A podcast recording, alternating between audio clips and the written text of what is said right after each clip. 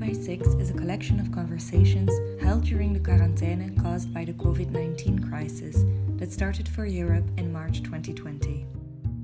In a time of social distancing and the importance of personal space, I started to wonder how we relate to this notion and the spaces we inhabit.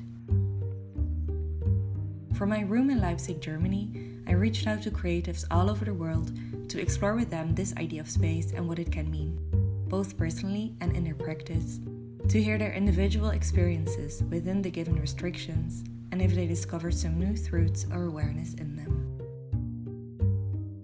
Last but certainly not least, I spoke to author and composer Fabian Saul. He's also the editor in chief of Flaneur, a magazine exploring the complexity of a city. Each issue is centered on one single street in the world, focusing on collaboration and interaction with the local community to generate its content.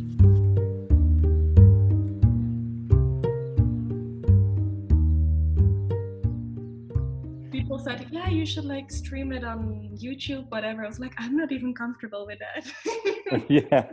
No, I also think that there's, uh, I feel it's a great time for audio formats actually, because I feel like this whole like streaming and zooming in live streams it's a bit uh, it's a bit much at the moment a lot there but um, yeah. anyway maybe that's already part of the conversation so yeah no, it's true like lots of stimulants. Also very weird to have these yeah interactions like on a flat screen. I always feel a bit weird like after a meeting or something and then you close it and you suddenly realize you've been alone in the same room and you know there's this moment when you uh when the conversation ends Mm. And uh, but obviously not everyone is logging out at the same time. So there's this like loneliness of few like seconds afterwards where everyone is just kind of staring into the void or staring at themselves and you can kind of see everyone going like yeah like and uh, for like where to end the meeting and not seeing it yeah yeah oh yeah they're frozen with their smiles because they've been waving and yeah. but then they're just like it brings a lot of awkwardness with it, as well yeah and it's quite exhausting as well i think the the, the concentration you you need to definitely to have. there's because there's no there's no downtime on on these kind of streams you know i mean if yeah. we would be sitting like in a cafe right now i think we would have like some sort of like other interactions and it would be like oh let's order something and you go out and maybe someone has a yeah. cigarette or whatever like all these like yeah it's there's it's, a certain choreography that it doesn't happen anymore because you kind of just um it's it's very one on one, you know, in a way. yeah, that's true because like I, for my school, I've had been having these class meetings online as well, and I um, was talking with a professor of mine about how it would how it was so weird that normally if you're in a group, you kind of when you're talking are looking around and you have these kind of focus moments on like individual persons but when it's on a screen like everyone is looking at you at the same time in a way and it's you're looking at everyone so it's such a like it's it's crazy how um yeah like the confrontation is so intense. And also with yourself you always on every device have like this little video that of yourself. So if you're in yeah. an interaction with someone else you're constantly like looking at yourself in a way even if you don't want to and it's so weird yeah and people do like this uh, stuff with their hair and stuff all the time. They're kind of constantly checking. Made aware of them. But they, I mean, uh, I also think there's some something. I mean, you know, to reach a level of where you are allowing certain forms of silence between each other, which is probably mm-hmm. the goal of uh, any conversation, because I mm-hmm. feel that's the moment when you create some sort of intimacy, and you know that from people that you feel comfortable with, you actually can be in silence without it being awkward, without it being uh, a lack of something. But mm-hmm. it's actually an, an, an agreement that is made in that moment that is much stronger than than you know. And I feel like that's uh, that's hard to reach. mm-hmm. in, a, in a call like that because it's normally when there's silence there is the the interface issue that someone thinks mm-hmm. that someone froze uh, that there's an internet connection it, it immediately is played to the technical issue. Hello, do you hear me? Excuse, are am I still on? Is this still on? Like, uh, if you don't move, you don't say anything. It's not part of the protocol. It's definitely like some sort of glitch um, mm-hmm. that creates. But anyway, yeah. Um, but maybe as a real start, could you um, give a little bit of an introduction about yourself and also what your position is at Flaneur magazine? Yes, so I'm the editor of uh, Flaneur magazine. Um, I share that position with uh, Grashina Gabelmann, mm-hmm. and we are a magazine that is uh, dealing with different street in the world for every issue. Um, we started seven years ago in Berlin, and since then have been kind of traveling um, from Berlin to Leipzig to Montreal to mm-hmm. Rome, Athens, Moscow, Sao Paulo, and recently to Taipei. Mm-hmm. Um, it's a collaborative project which already introduces a bit of my um, um, practice. I, um, I, I assume um, we go to these places not in, with the idea of writing a, about them or researching on them, but actually to create a platform where we are able to work with others mm-hmm. and work into, in an interdisciplinary way. Mm-hmm. So Flaneur is uh, a literary publication in a way because the narratives we deal with are uh, coming from a literary angle. is a is a frag, frag, we call it the fragments of the street. So there's a juxtaposition of many different perspectives on the same place uh, through different angles, through um, often unvoiced uh, layers. Uh, the idea is to to start with one street in order to not tell the the grand narrative, the big mm-hmm. story, the story that might already be formed by saying words like Moscow or Russia, or by saying words like. Brazil or Sao Paulo, but the to to to not fall into that kind of um, uh, trap of following these grand narratives. So mm-hmm. part of that is also going to the place and and working with the place. So we start by walking, which the name of our magazine suggests, and we form networks that then are able to to create a multi-perspective issue. Um, mm-hmm and that that kind of technique i would say is in in some ways something that connects the different fields of my work as well so i'm also a writer uh, mm. and i'm also a composer uh, and i sometimes appear in these functions within flaneur as well mm. um, eh, sometimes it is more of a curating role uh, in a way but uh, often it also is us becoming uh, collaborators in a certain contribution or project and how do you actually gain access to the surroundings because you say you work in one street, which is um, most of the times I think uh, in a different country, in a like new city. How do you find your way in? Let's so to speak.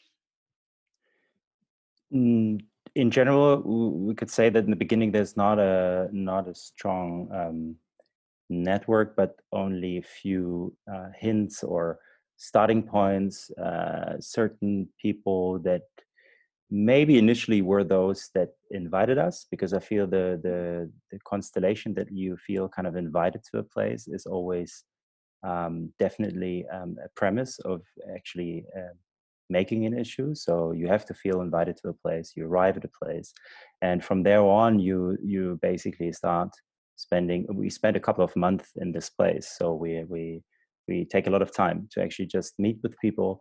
And the general idea of that access first of all is that it's um, the idea is to create a platform. So it is not necessary for us to tell the story but it, mm-hmm. in some issues our own voice is uh, is, is very like um, uh, it's one of many i would say. Sometimes it's it's a bit stronger sometimes a bit less. It depends on the constellation. But mm-hmm. the the most important thing about the access for me is that the, the, the conversations, the meetings, the getting to know the place is not happening uh, with an intention of being productive in all times. So it's important you meet in the beginning, you you listen, you hear stories again and again from different angles. Uh, you kind of kind of try to connect the dots, but you're also trying to embrace the the um, the multitude of narratives that always create some sort of um, and they they not always um, add up you know they don't always agree with each other obviously mm-hmm. and i think to leave in these um, um, i can't come up with the right word here um, contradictions that's the word mm-hmm. to leave to embrace these contradictions is one important thing but also then you meet people for a couple of months you maybe become friends or maybe don't you sometimes spend a lot of time and absolutely nothing comes out of it. Mm-hmm. Uh, that is a very important thing to embrace because we are very much um, trained to produce. Uh, and I think there's something um, extremely uh, difficult, especially in, in, in, a, in a collaborative project and in a working with a team mm. to allow for something to not be productive, to mm-hmm. allow uh, these things to maybe not go anywhere. To also uh, allow people to get involved in a process without necessarily being comfortable with being published. Some people want to tell stories, want to share, want to uh, experience and uh, walk a place together and work in a place together but not not everyone wants to actually um, be mm-hmm. published you know some do some want to work on their own some don't want to have any of these kind of collaborative ones some just want to um, we don't hear from them for a couple of months and then they come back with something amazing and that is mm-hmm. something that happens because they have the space and time to develop that thought mm-hmm. so in general we don't know much in the beginning and we can't predict what the issue is going to be like we can't predict what these meetings are going to lead to. But it is only when the material kind of manifests after a couple of months that we ourselves are in a position of having somewhat of an overview of what is happening. Mm-hmm. So if you want to, if you create that overview too early on in the process, uh, you you are uh, centralizing the mm-hmm. discourse. Mm-hmm. You would intervene. You would intervene in the in in this uh, with a, that that would be a power move. You know, if mm-hmm. we would be the ones to always have the overview but the others don't which is normally the case with mm-hmm. journalistic production you would research quite well you would kind of know what each of these characters you're going to meet is, stands for. You have maybe questions you have maybe certain uh, answers you want to get. Maybe you already know the answers you want to get but you just need someone to say them.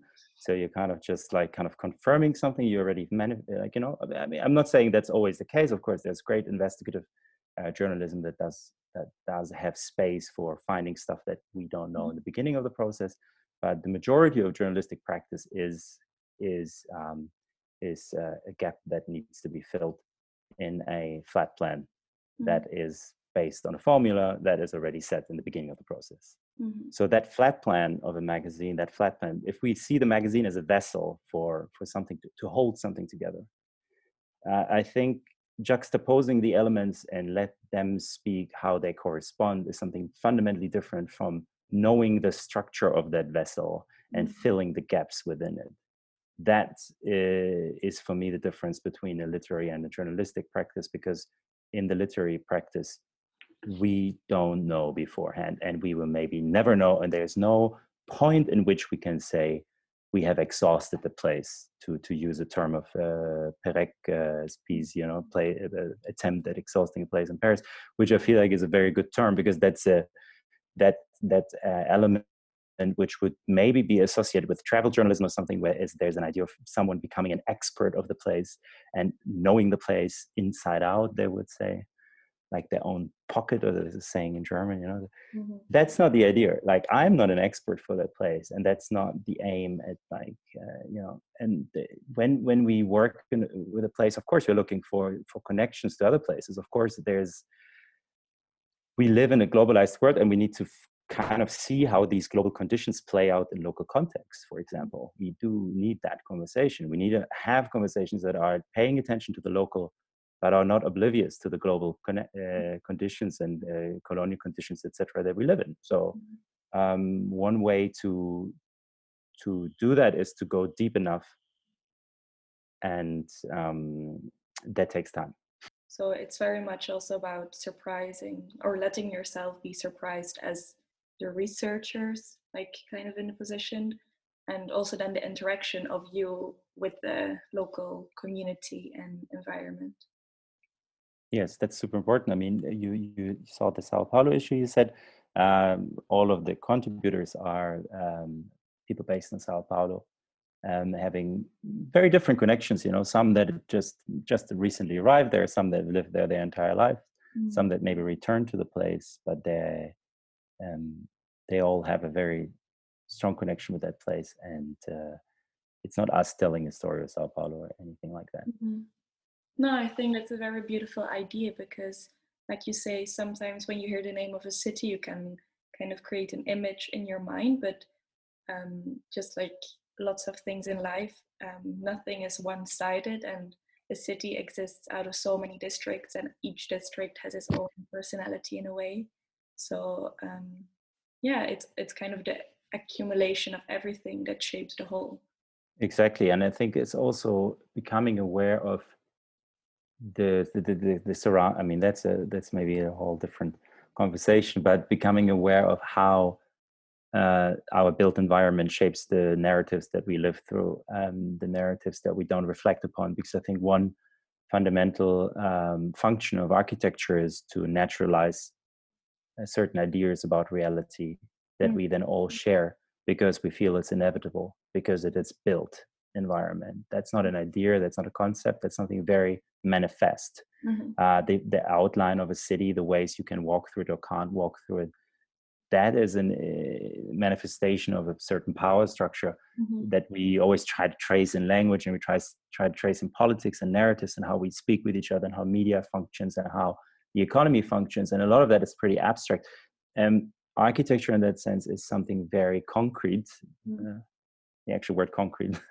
uh, might give us that hint and uh, it, nevertheless nevertheless something that is coming with an extremely potent um, uh, fictional quality. Mm. So that idea that uh, just because it is manifest, that doesn't mean it is it is inevitable. It doesn't mean it is a natural condition that we're supposed to live in. There mm. an idea that that reality is a fictional uh, fiction based on many ideas, are layered up. Of course, there's not just one. I'm not. I'm not talking about that one invisible power that has shaped that place the the truth is that there is a multitude of uh, uh, um, of uh, different layers of power that have led to that condition but it is al- almost uh, always almost always that's what i want to say almost always a uh, um, also an articulation of power mm-hmm. because architecture is a uh, I would see as a as a part of the arts where the artist cannot function without um, at least the second person who is mm. usually the investor or the the builder in the sense of providing the political and economical um, framework in which a building can actually build because be built because we know a lot of the uh, more resistant architecture is actually architecture that was never executed it's architecture that we know from paper but we don't know from mm. walking in so a lot of the uh, critical architecture is a is a history of publishing, mm-hmm. is a mm-hmm. history of ideas. The history we see out when we look out of the window, it's it's that that actually became manifest, and mm-hmm. and that that can always or always has to, you know. Um, turn our attention to that question of uh, of the power structure and by that i mean uh, also all of its uh, uh, all of its uh, racist and sexist and anti-Semitic and colonial implication, etc., etc. You name it. But it is there. These are usually these places are built on strategies of exclusion rather than inclusion, mm. and narratives, especially the ones we live under, which are still fundamentally nationalistic because that's the the the time of nation building which I don't mean is synonymous with nation, nationalism, but it is uh, mm. in, in some way uh, has happened in a certain uh, time where, where most of the, the, the countries we live in originate from. So these narratives are still very strong, and, and nationalist narratives are uh, all based on different form, different strategies of exclusion rather than inclusion. So mm. that's something hard. That's something hard to like uh, difficult to ignore when working with them. I'm not sure how that relates to what you. No, I find it very interesting. A bit of a tangent here. No, yeah. Also, I think it's really interesting you mention the kind of um, friction between exclusion and inclusion in relation to architecture, because our homes or the buildings we live in should be kind of um, keeping us safe and uh, making us feel safe, while maybe these kind of um, buildings or structures where they originate from are um, more exclusive than actually protecting us in a way. I think one very maybe fundamental uh, thought in especially living in cities um, that have a certain like um, older um, uh, st- um, building structure um, that often is juxtaposed with stuff that has been recently built. But I mean, mm-hmm. that most of the buildings we live in are not meant for us. Mm-hmm. I'm not sure in which kind of building you are sitting right now, but I'm definitely sitting in a building that uh, that uh, has that does not mean me, that mm-hmm. has not been built for me. That I have no, I uh, have a hard time um, tracing back to what the intent behind building that building was, how the who the people that actually lived here once uh, were, uh, what are the, the, the different lives that have been lived in inside here, mm-hmm. and there of course I can I can acquire some of that knowledge and we can trace back some of that, but first of all, it has not been built for for me and in that way it does not mean me if if there is also this communicative communicative mm-hmm. part in architecture where these things also signify something mm-hmm. and i do think that that's that's important to understand because of course with the, our idea of um, uh, I mean that that idea of home you were just talking about, for example, is some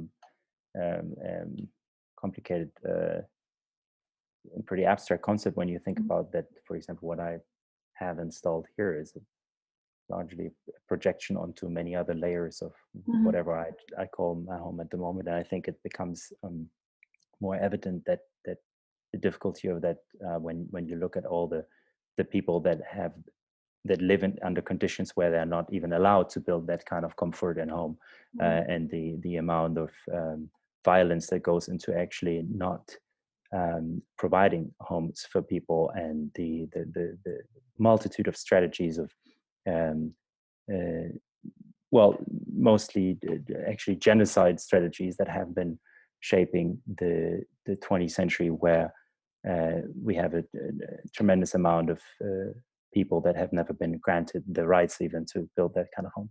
And that is a history that now seems uh, you could think on first hand well that does that probably doesn't that doesn't apply for the majority of the people or something like that. I think a lot of people live under this idea that that that's a very extreme extreme kind of stories of, uh, of violence and then and hate and genocide and stuff that does not apply to like the majority of people but it's absolutely not the case because we actually live in uh, places and cities that have been uh, drastically shaped by these concepts and i i live uh, just one street um, away from what used to be called the, the, the jewish quarter of berlin and, and and and still is to some extent but also um, is uh, uh, is not uh, the, that community that built that part of the city is not there anymore mm. and um, and that's just like to give one idea to the question of who has lived in these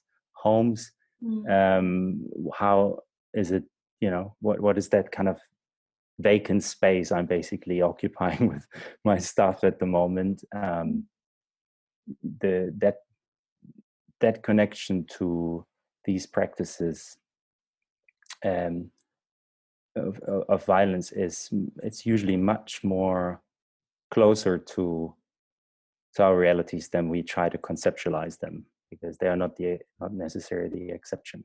Mm. And how have you been experiencing your home and your surroundings with the quarantaine and not being allowed to leave that place? Um, well, first of all, I, I mean, we didn't have a proper lockdown in uh, Berlin, mm. um, and I think in, in most parts uh, of Germany.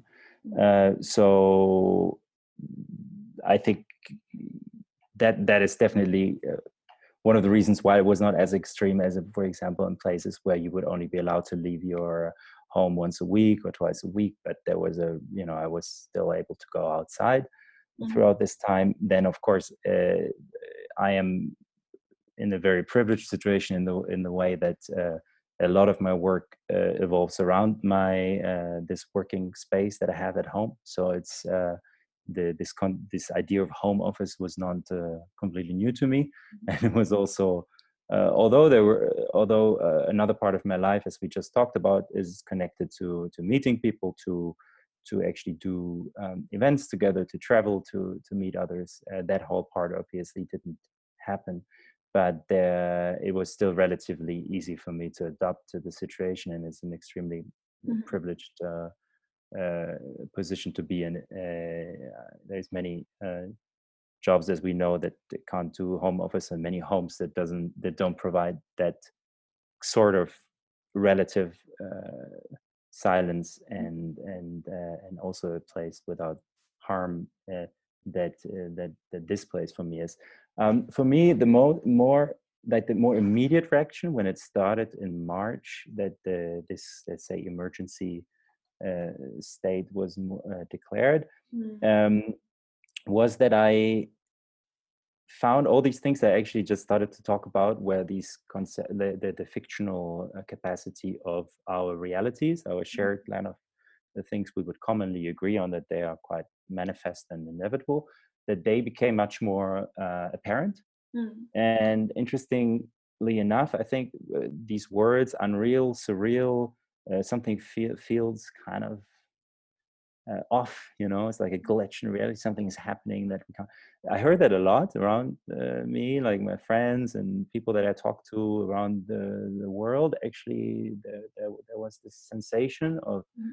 there's something unreal about the, it, almost like we can't really synchronize ourselves with that time and space immediately because it feels like you know oh wow how are you and I think they can be very triggering for many people that have uh, that have a hard time with um, these kind of uh, you know to to connect with the reality.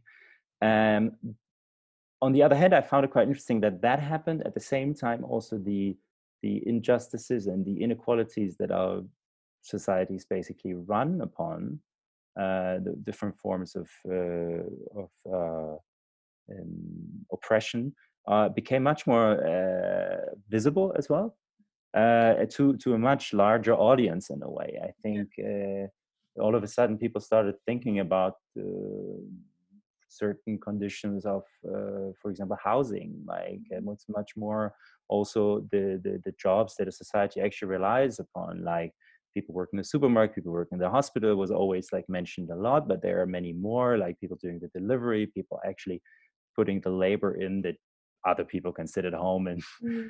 uh, don't have to leave so much you know i mean it's still uh, there was the supply chains were largely intact there was no there was uh, the only the, the only um, kind of lack of any goods were created by people uh, being in a position to buy too much at one at once but there was never an actual supply chain problem which means there must be a lot of people and labor and behind that, keeping that system intact. And I think it was much more visible for all of a sudden. I think none of no, most of these uh, very uh, precarious conditions and injustices have not been created by this crisis in any way. Mm. They've been there before.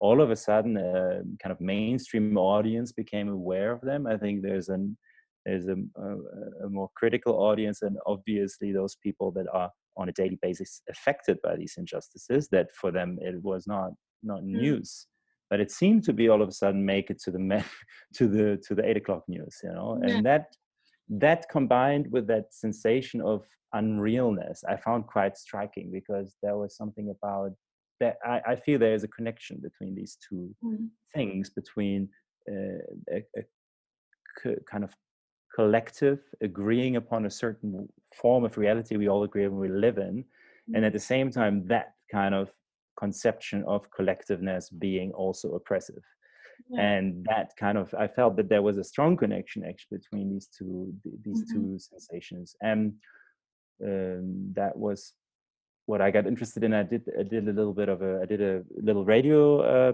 um, um, series on on different views out of the window for Deutschlandradio Kultur, the German public radio, mm-hmm. and uh, as a kind of reaction to that, because I felt like it was a good time to to talk about like a more like how can this these different perspectives on the city and looking out of the window mm-hmm.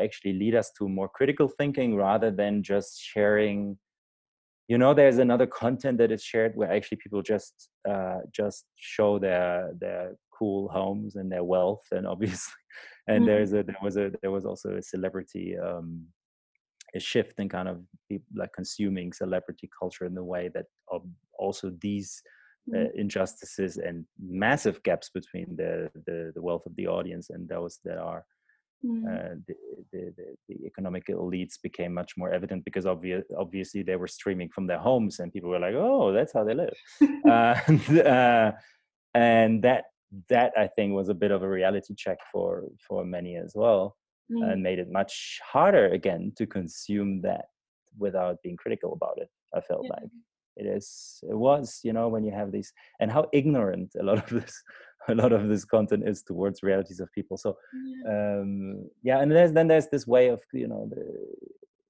there's a lot of corona diaries and people like oh the quarantine the quarantine.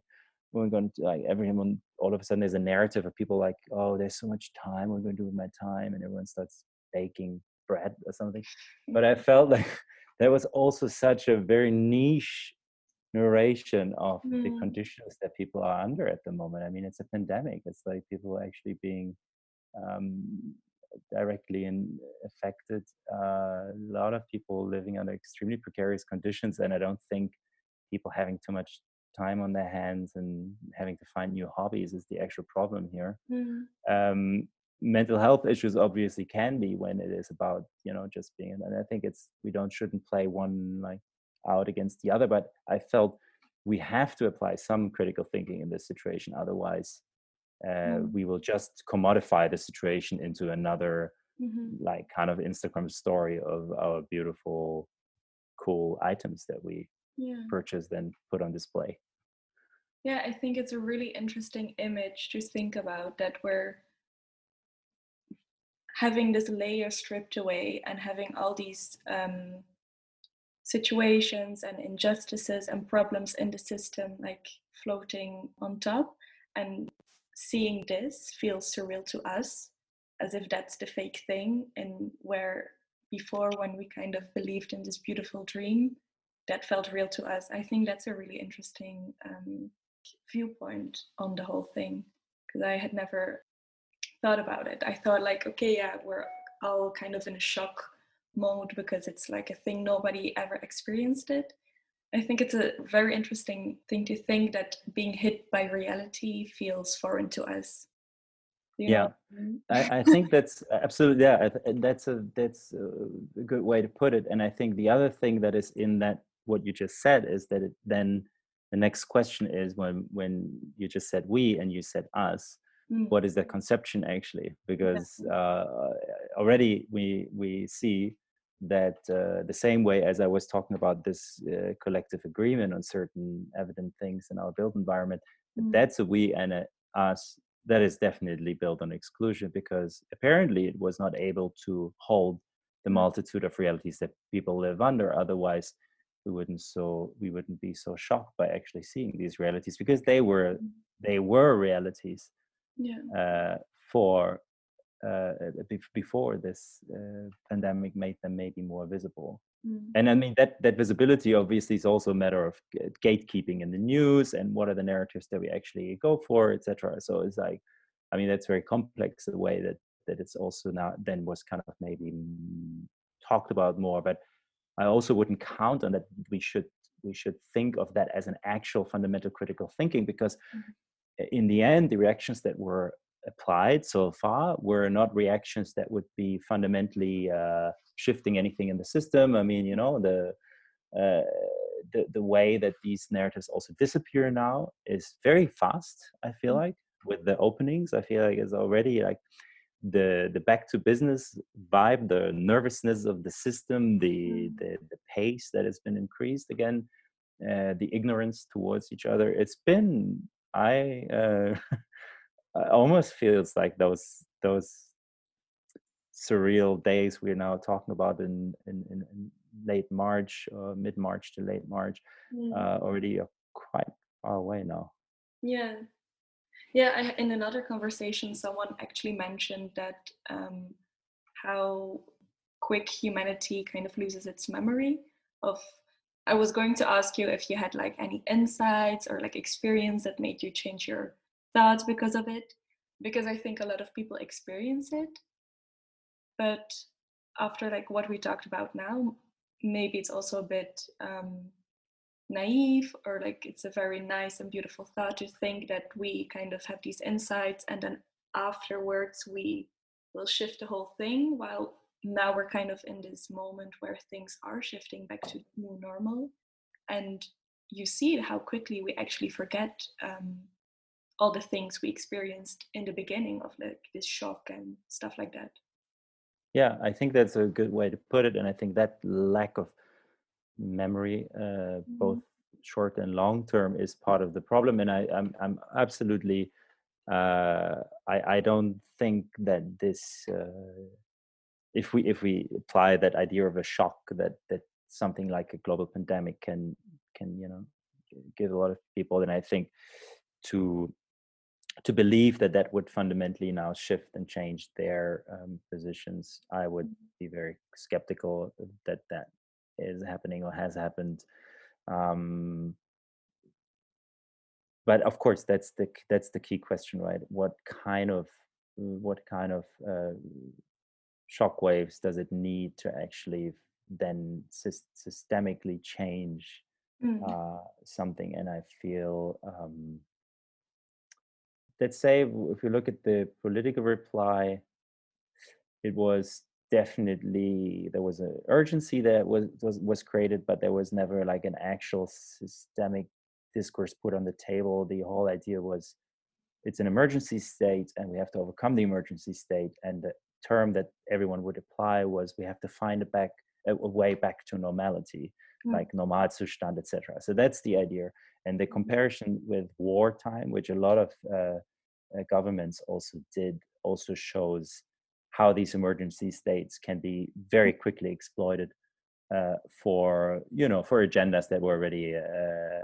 happening beforehand. If we look at um, the well, there you can find many examples from uh, Bolsonaro's poli- policies in Brazil to Macron's policies in France to also the conservative uh, government after all in Germany that although they reacted I think very fast and also with a certain uh, uh, rhetoric of trying to include many realities in that kind of reply uh, and a little less of the wartime narrative that we could see in other governments.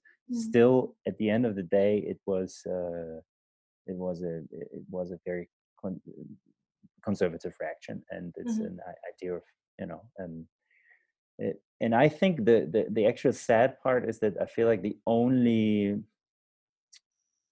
the only kind of uh, critical approach that gets traction on on uh, media coverage is the one that is not uh, actual critical thinking but uh, very um, or some, something that is mistaken for almost like critical thinking because it is something that it, that is applied with a the aggression and with a extremely uh, dangerous narratives of anti-Semitism, etc., mm-hmm. where there's people on the street shouting about the the the, the global uh, elites uh, conspiracy of Bill Gates, etc. These kind of things that we could we could uh, mistake for actual critical approaches. I don't think that's that's that's a critical approach at all, and I think that's that's a bit when you look at that kind of mainstream coverage. That's maybe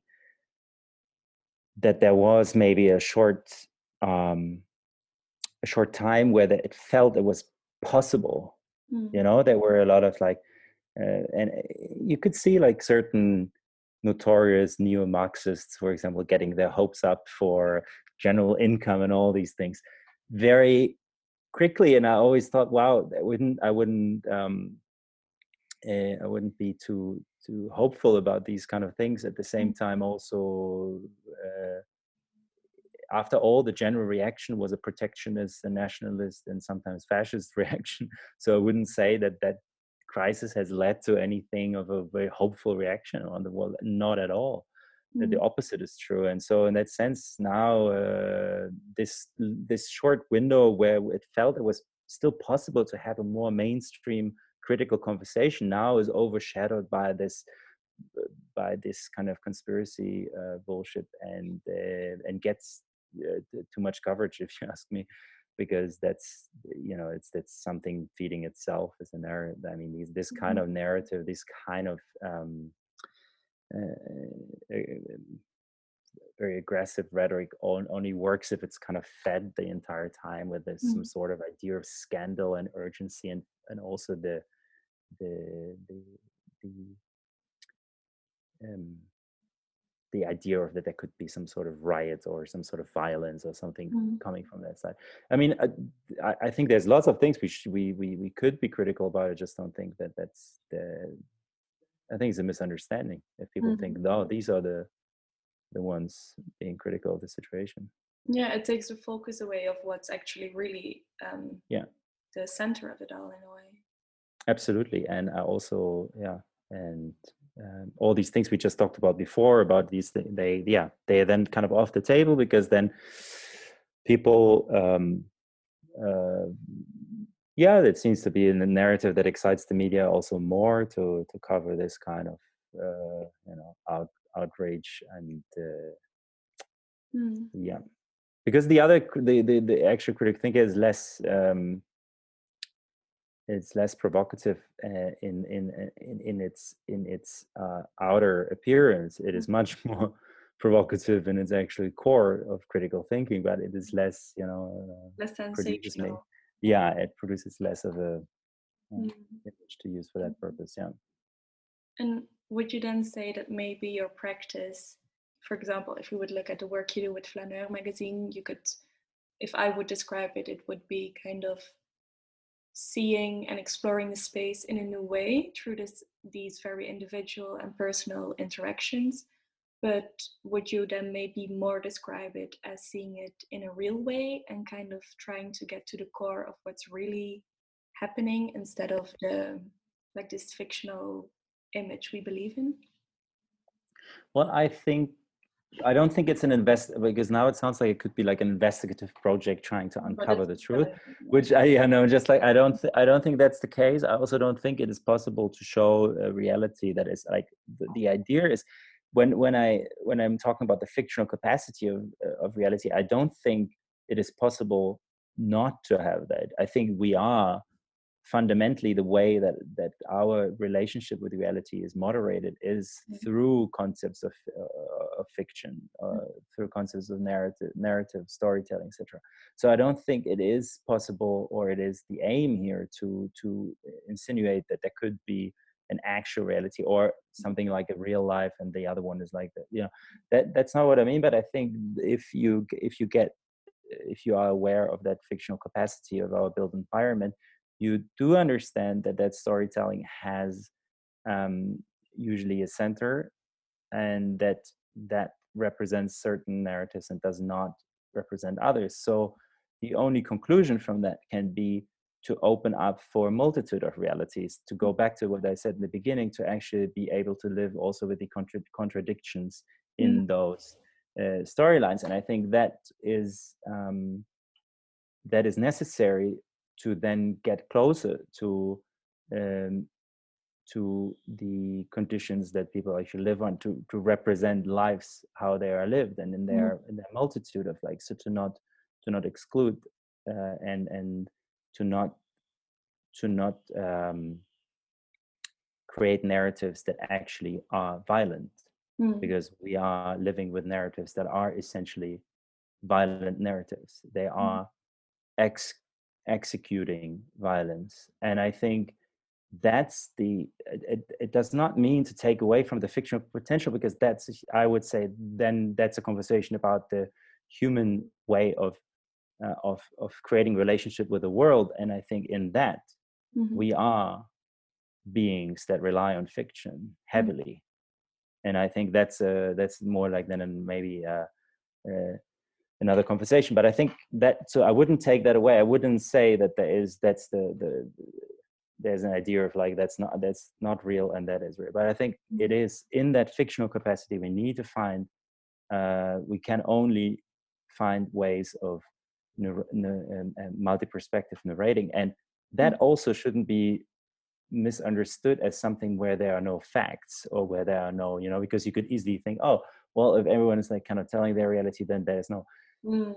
but but as in a story and even if you have a um, um, you know even in any complex story it, there is different angles to it mm-hmm. and these angles need to be heard to actually get a the fuller picture or to get closer to a picture of that thing that happened and also i don't think that because Flaneur is a literary project and there's a literary capacity in these kind of stories that revolve, revolve around the place mm-hmm. and so we are we are in that field of literature we're not a journalistic project trying to uncover the truth about uh, de Maio in Sao Paulo. But I think there is another capacity, and that's like a, that's a poetic work, mm-hmm. not an, an, explicit political work, and that that poetic work implicitly also has a political realm because we're dealing with public spaces and what bodies in public spaces experience. Of course, mm-hmm. that is highly political, but I would say that's implicitly political, and it does not is not as in like an investigative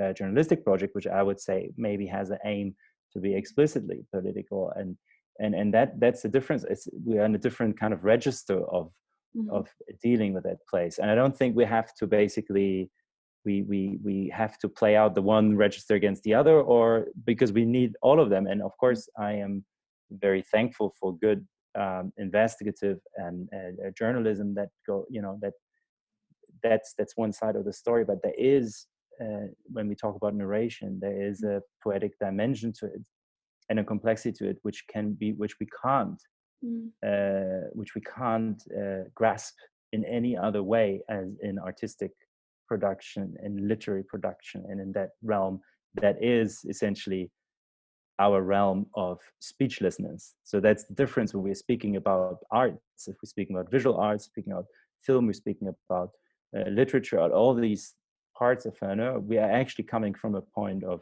not having speech. And mm. that's the difference to, that's why whatever becomes apparent there is it's implicit and not explicit because I don't believe that any of these uh, contributions is able to to grasp the whole thing and but that's the, that's the beauty of it you know mm and uh, in in a way of course you you have a um, uh, this this magazine that says uh, 3 de Maio, Sao Paulo, in your case, uh, the one that you that you had, and and then you open the magazine and you maybe saw the concept, and the first, the last line of our concept is actually this could be 3 de Maio, and there's this this also dissonance with on the one hand you, you know it's a magazine, it's like 3 de Maio, but Mm. also to say that's not a finished project that's not like here's everything you need to know about you know these kind of that for me again that's that's not possible because it it's it is much it, the position of storytelling in that sense is much weaker and but i don't mean weak in the sense of like oh they they couldn't get a better story. No i mean that it is not trying to execute power. It's not trying to execute violence by mm. overshadowing other narratives but actually just juxtapose narratives. And that is a more quiet register but it doesn't mean that it's it, it, can actually be very powerful but it is it is it's a different uh, just trying to explain that it's not the one or the other or that i think it's also not necessary necessarily the idea to mm. to to uncover the truth you know but it's more like diversifying the narratives and mm. actually allowing that speechlessness and also that contradiction in storytelling to unfold fully and see what happens. At the same way as I said, we can't know in the beginning. It means you need to juxtapose, and in between these lines, something you know will appear you don't know yet, and that's that's where you need to uh, uh, what you need to pay attention to. Mm-hmm. Yeah, maybe already in just like this awareness of there is no one objective truth and all these kind of things around it. And if you already are aware of it and kind of take that as a starting point then it becomes already way more honest because you are kind of admitting your weakness. Like you will never be able to show the whole thing. But in doing that you kind of already touch a little bit on it.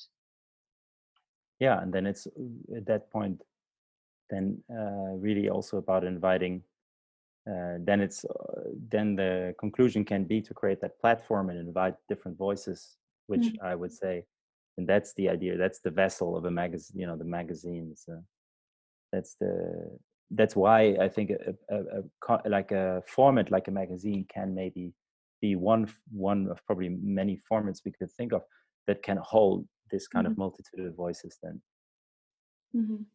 how did you actually decide to start a project? Well, I mean, it started as a collaboration between a bunch of people that are still the core team of uh, our project uh, uh, eight years later, which I think it's quite uh, quite astonishing.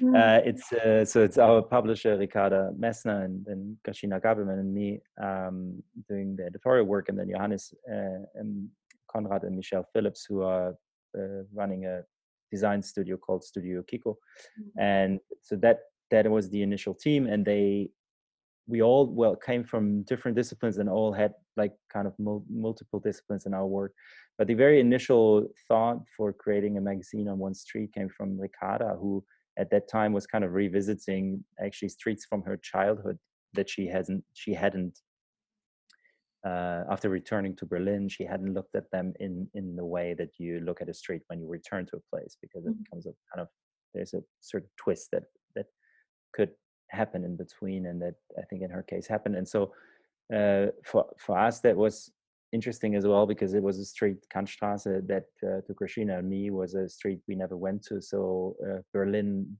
structurally being a place that actually consists of many cities mm-hmm. Uh, that, that create one one bigger city uh, it was also the opportunity to with a you know travel with the S-Bahn uh, within your own city and try to find find another angle from another um, neighborhood and uh, and I think that that idea to have one person in the team that kind of returns to the place of a childhood and then having others that actually come to it with the curiosity of seeing a place that you you haven't seen before um, that constellation was really the starting point of Flaneur. and we we we did that for a couple of months and actually then only came up with the the name and all the other things. So it was really trying to summarize or not summarize but trying to find a word for the, what we're doing there. And we always i mean we're aware that the the name flaneur is, um, uh, uh, technically the name for the for could could um you could think of like the character like a literary character the mm. flaneur but for us it was always more about the the technique flaneuring um, mm. it was more about that from the beginning and um yeah, that's that's how it all started in Berlin, and then we just and we went to Leipzig next, and uh, and then it's it's a very it's a collective project. It's a it's a very uh, intuitive collective decision. Also, the next moves and stuff. It was never based on any business plan or master plan or you know we had no idea uh, what the next move would be. And in, in a way it's still like that. And i think that is the way that this project also is uh, that's the reason why the project is still alive i think is because mm-hmm. it has the it always reserves that flexibility of living to a certain extent together in a in a realm of the unknown. And uh, and i think that actually drives the project uh, funny enough to not to not have these mm-hmm. because that's it's a, in a way it's also a project that i think if you really think it through and if you really get opinions on it in the beginning i'd say most people say nah don't do it most of the time those are the best ideas yeah because you know what i mean like if you actually think about it if you go like um mm-hmm. yeah i have this idea you know it's like about a street and um, you might go somewhere else and then by people like about a street and then it's like okay we're going i don't know it's not you know and then oh how are you gonna finance that? How are you gonna actually print that? Is actually anyone gonna read that and stuff? So i think you can't go i mean that again at you know is obviously coming from a certain point of privilege that you have to also have the time and you have to have um, the the capacity to do that um, in a way uh, also led to a certain way of living our lives i would say. I mean it's not uh, it's, it's an independent project uh, it's, it always has been and still is uh, which means that it's not a project to that we make uh, money with. It's a, a, project that's trying to sustain itself Mm. Um, so that also is, is in those times, that, and that's a lot of time in the year that we dedicate to the project. Of course, also then uh, you know uh, not coming. I mean, you have to be willing to dedicate your time to a project that is maybe covering your costs, but you also don't make any money from it. So it's not, it's also in a way. I think that was part of the reason why we also um, why we also were eager to try this out was also a, a way to work together and a way to live together to mm-hmm. base your work around meeting other people learn from others listen uh, travel in an in a in a in a quite conscious way and uh, and just dedicate your time to these kind of collaborations rather than um, figuring it all figuring it all out beforehand so mm-hmm. And have your experiences of making the magazine changed or shown you new ways of how to navigate the space? Yeah, for sure. I mean, I've um, yeah always tried to you know spend enough time in one place to actually be able to to get to know the place, like get to know people that would give me the I mean, the, the question for me was always like, um,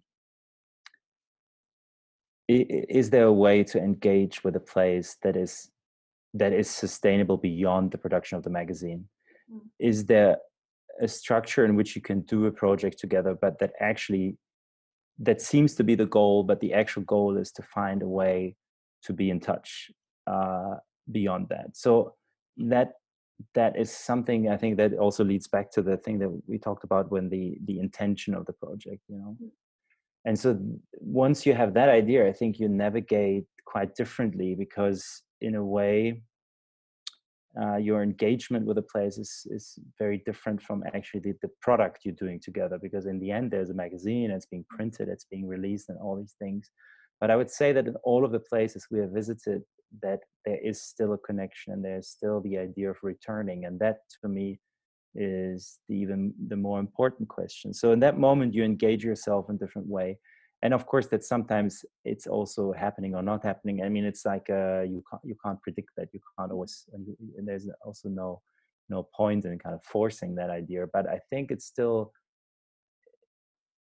it did happen in all of the places in different in different intensities um, and different intimacies but i would say that that to me was a complete change also in in approaching a place because i think it's fundamentally different from a from a traveling in this sense well from touristic traveling for sure that's an easy one to mm. uh, you know to differentiate from because it's uh, we we don't uh, in that sense uh, see the you know exploit the plays in the, in that kind of way for our own viewing pleasure our own relaxing pleasure or for all of the things that kind of tourism is built around um, these these the but then also i think it's fundamentally different from traveling in the sense of um, uh, from you know there can be a more aware or research or educational travel. But I think that Flaneur is something different because it is the, the, how the project unfolded and how we how we do engage with the, the, the place and how we. I have a hard time formulating it, but I think in the end, it is ongoing and it's creating in, in a network of people that are in touch with each other and that exchange positions. And I think that in that way, the, the the place is not something like I always live with the idea that I will return there and that I have not that the project isn't finished, mm.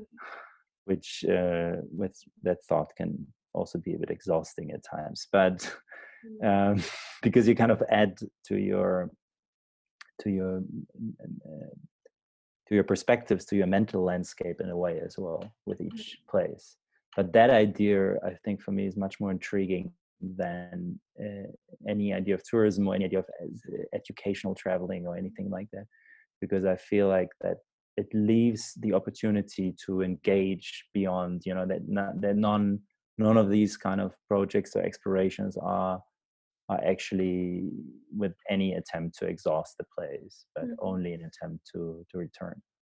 Yeah. And do you feel, do you take the kind of uh, mindset you have approaching these places? Do you take them with you in your more personal life or in your everyday life? Because maybe even now, because the, um, the similarities with the corona situation of being restricted in a place, in a city, in an area of a city, um, is a bit similar as the um, starting point to make the magazine is it something you kind of um, have experienced now but I'm more um, closer to home in a way I mean, the funny thing is that my that that already started before before this lockdown. But my one of my main projects at the moment is um, a novel that I'm working on since last year, and that I that I have to finish until August. uh, yeah um which i and which i probably you know won't uh finish by august but uh, uh, sometime soon.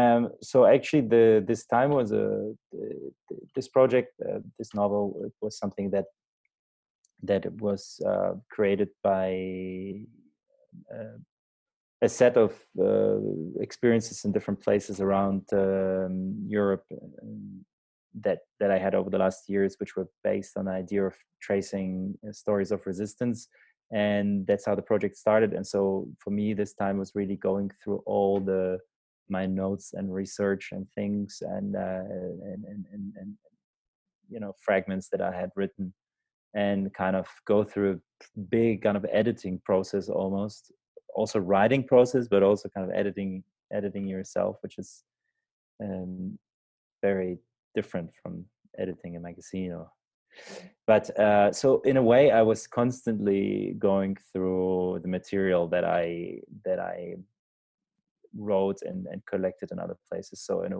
um, uh, I was in that headspace during this time.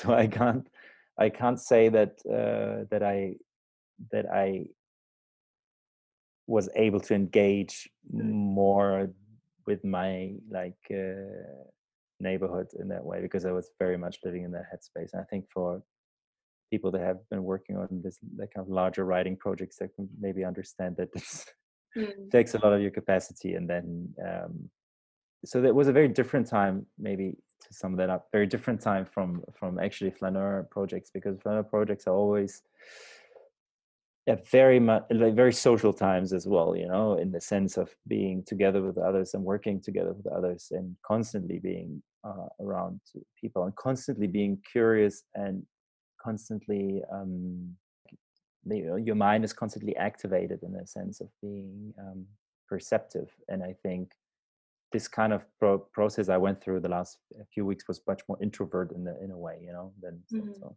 yeah. Yeah. sorry that was very long I, I hadn't i hadn't thought about yeah that before okay it's okay it's a good answer Yeah. but yeah i will also kind of leave you because we have been talking for a long time oh wow uh, yeah i oh hope i didn't talk too much no no no you it happens you know sometimes perfect amount of time. Mm, no, I'm re- really grateful. I found it a really refreshing conversation. Had some discovered some new viewpoints, which I find very interesting. Um, yeah, thanks again for making the time uh, for it and answering also very thoughtfully on the questions. I also very much appreciate it. Um, well yeah, and then I will wish you good luck with the writing for the book and also with the Flaneur because for Flaneur we're actually working on an issue right now as well. yeah we were supposed to to be in paris uh, this month Okay. uh, to start the next issue but it's been postponed to next year to next year. Okay. but we're working on a podcast actually at the moment Concurrency. Don't make But- it bad, please. Yeah. but uh, yeah we're working on some other things at the moment okay. Cool. Have a nice thank you so much Bye bye. you too bye